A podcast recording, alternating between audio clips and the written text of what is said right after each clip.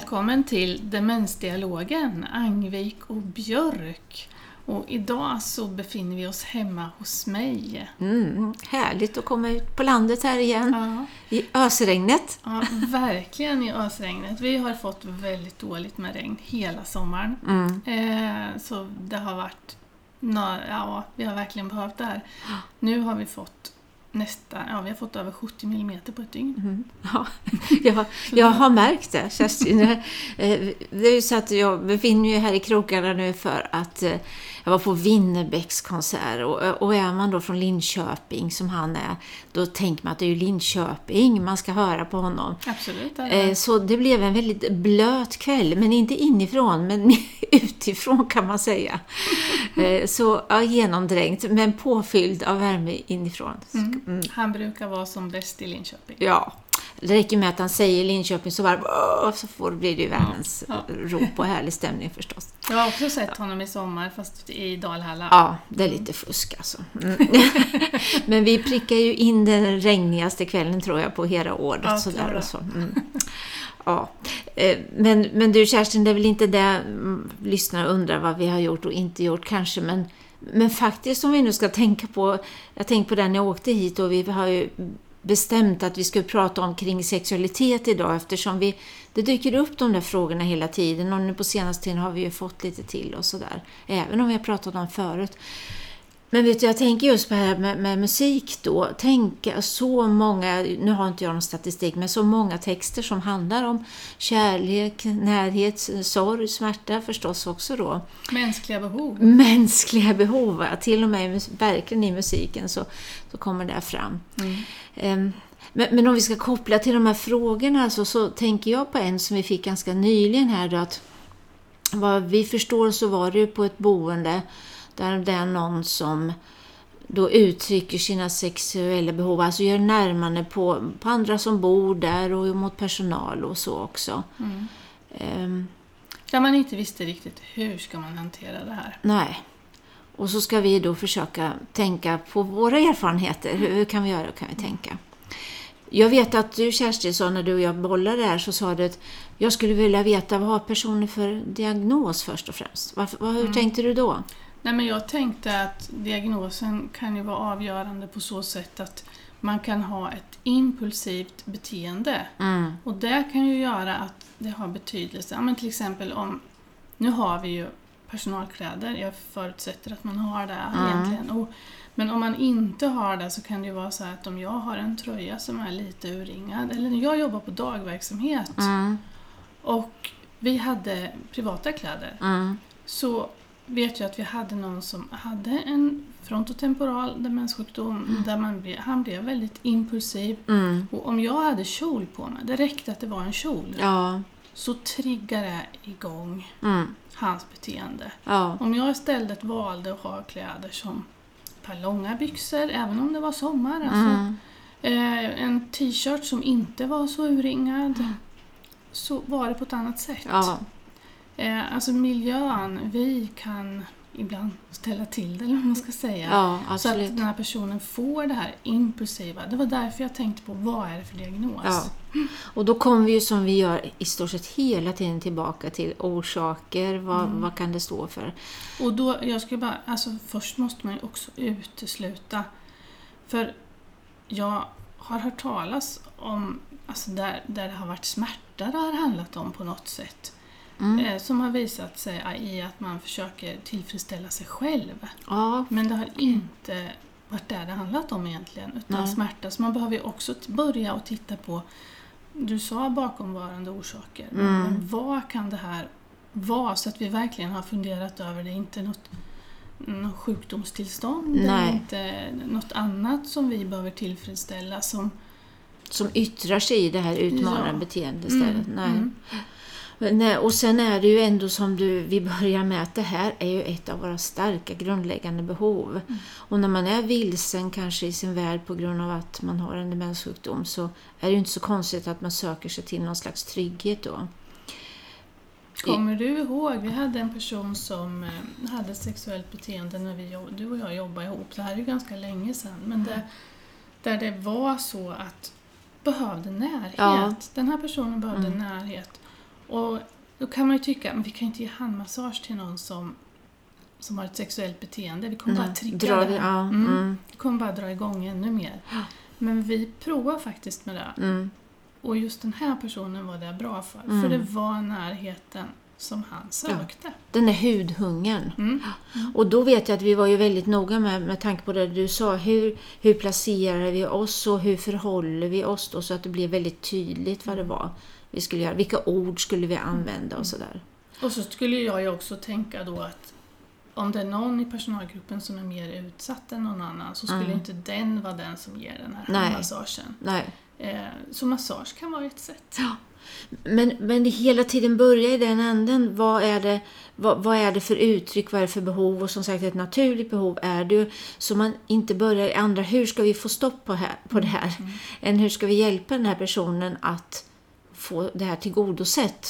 För jag upplever många gånger, alltså där får man ju inte göra, kan man medicinera och, och ibland så blir de här personerna att så får man inte göra, han tycker inte om, om det, hon tycker inte om det och så här. Eh, Och då är det ju väldigt lätt att personen blir kränkt. Vi kanske får aggressivitet, ett annat utmanande beteende. Och då kan, alltså även om man i stunden då upplever att nu har den här personen förstått att så där kan vi inte göra, så kan man inte göra, jag tycker inte om det här. Men har man då en minnessjukdom så det enda som händer är egentligen att det här, jag känner att det här, du gillar inte mig Kerstin, du säger till mig om någonting. Jag kan förstå det i stunden, men det är ju inte något som tar bort mitt mitt behov och jag kommer inte kunna ändra mitt beteende. Men det är ju omgivningen som måste ändra sitt beteende. Mm. Och när det gäller medboende, för de medboende utsatta, Ja, de har ju all rätt att vara i de gemensamma utrymmena och de Ja. har all rätt att bo där. Eh, hur ska vi tänka då? Det, då blir det ju extra ja. besvärligt. när vi vet att den, om, om det inte är besvarat, så att säga. Men, men det jag har varit med om, och både genom handledning och själv, det är ju det här att försöka i vilka situationer inträffar det? Som du var inne på förut, vad är det som triggar igång det? Är det när man blir ensam? Eller är det att jag ser någon, jag sitter nära någon? Eller vad är det för någonting? Och sen också tänka, precis som du sa, hur ska vi, finns det något annat sätt att få den här närheten och ömheten? Men vad, när, vilka andra situationer mår personen bra? Kan vi Precis. ersätta det här med något annat eller hjälpa till med det? Där måste vi också, vi är tillbaka i levnadsberättelsen tänker Ja, jag. mm, Så vad gillar den här personen? Mm. Vad kan vi göra för goda stunder? Så att man inte börjar tänka på den här, den här sexualiteten på det här Nej. sättet. Eh, för vi måste ju skydda andra, men ett sätt att skydda är ju att den som har beteendet har något annat att göra. ja, Något som ja, men, skapar en bra, meningsfull dag. ja. Mm. Och kanske tillåtande närhet, en dans eller vad det nu kan vara, att man gör något sånt tillsammans. Men, men nu pratar vi ändå nästan om som att det här är något vi ska ta bort. Märker du det? Eh, och i- Man kan ju, vi kan ju också tänka, men hur ska vi hjälpa då personen att, att kunna tillfredsställa sig eller vad det är? Så att, För det är flera delar i det här. ja, det är det. Mm.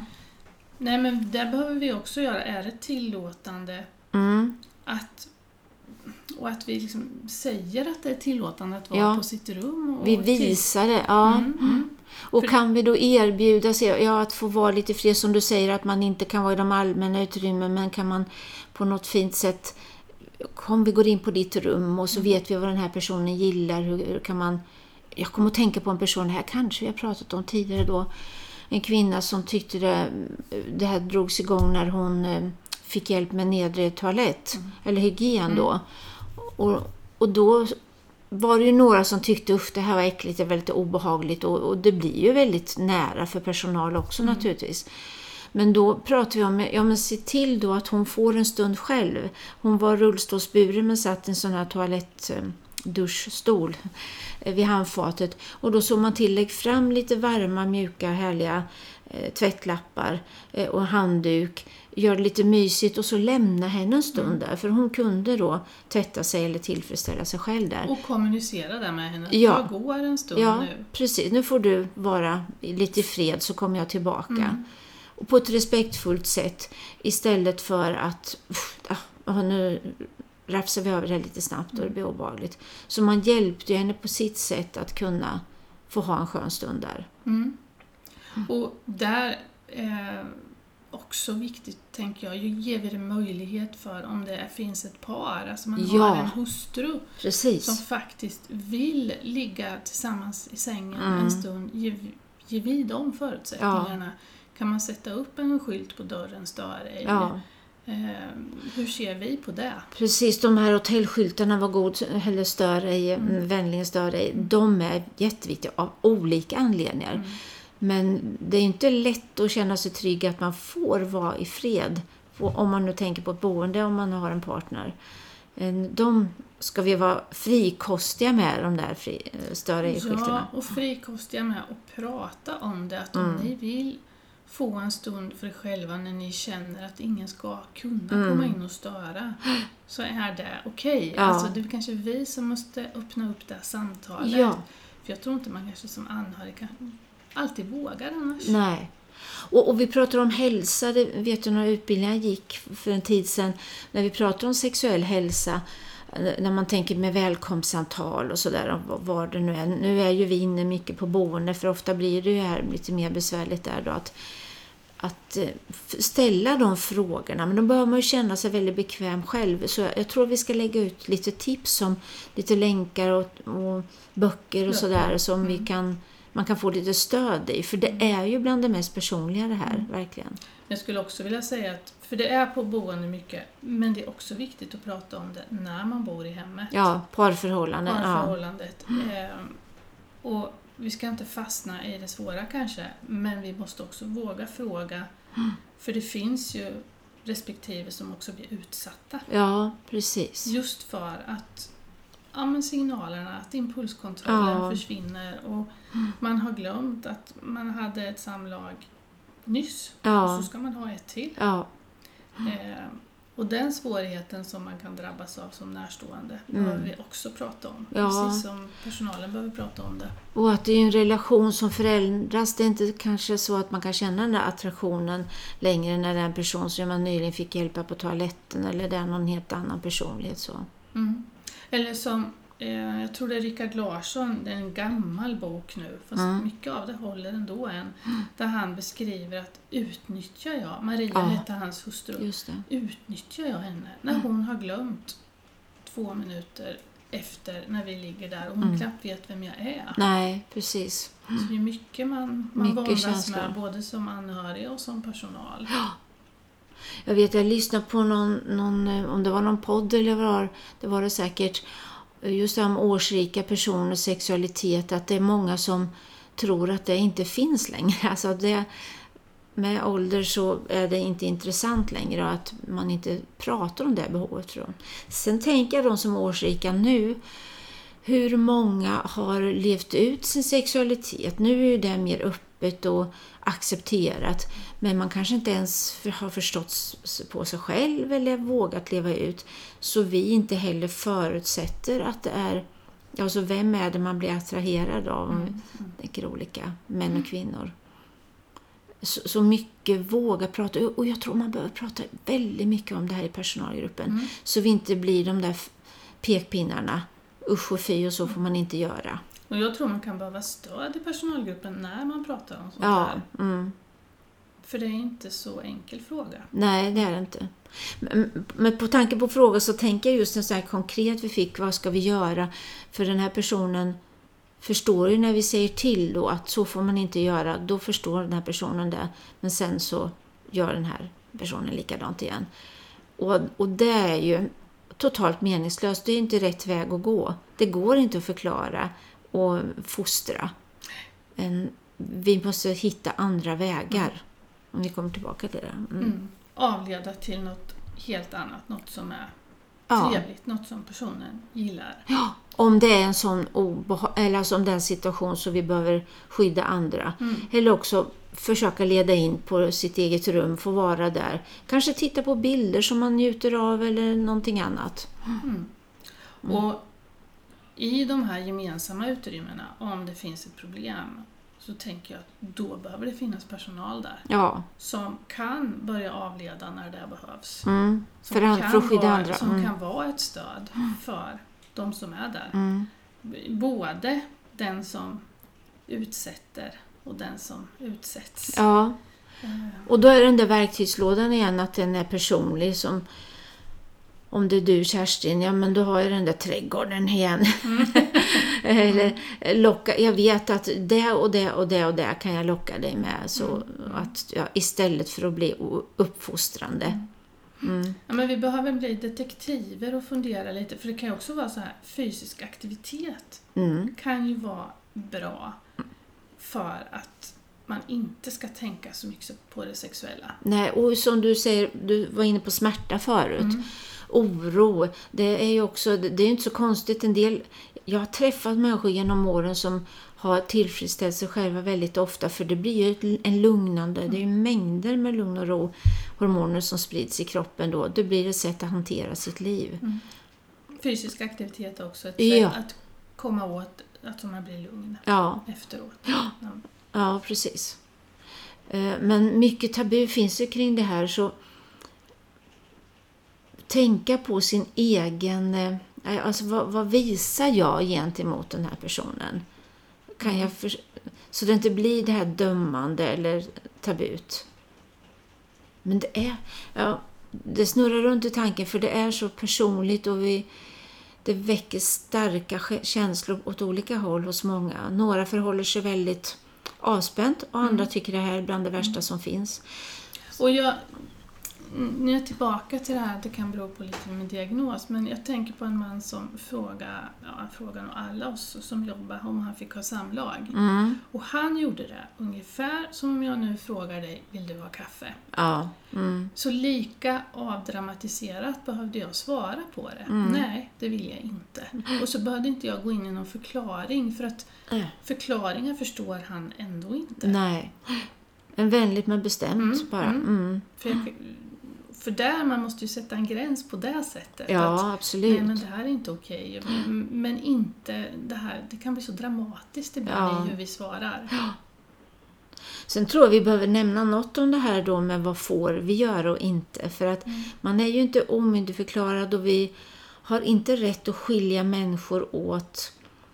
Alltså att man, det är två som träffar varandra men båda har en partner på annat håll.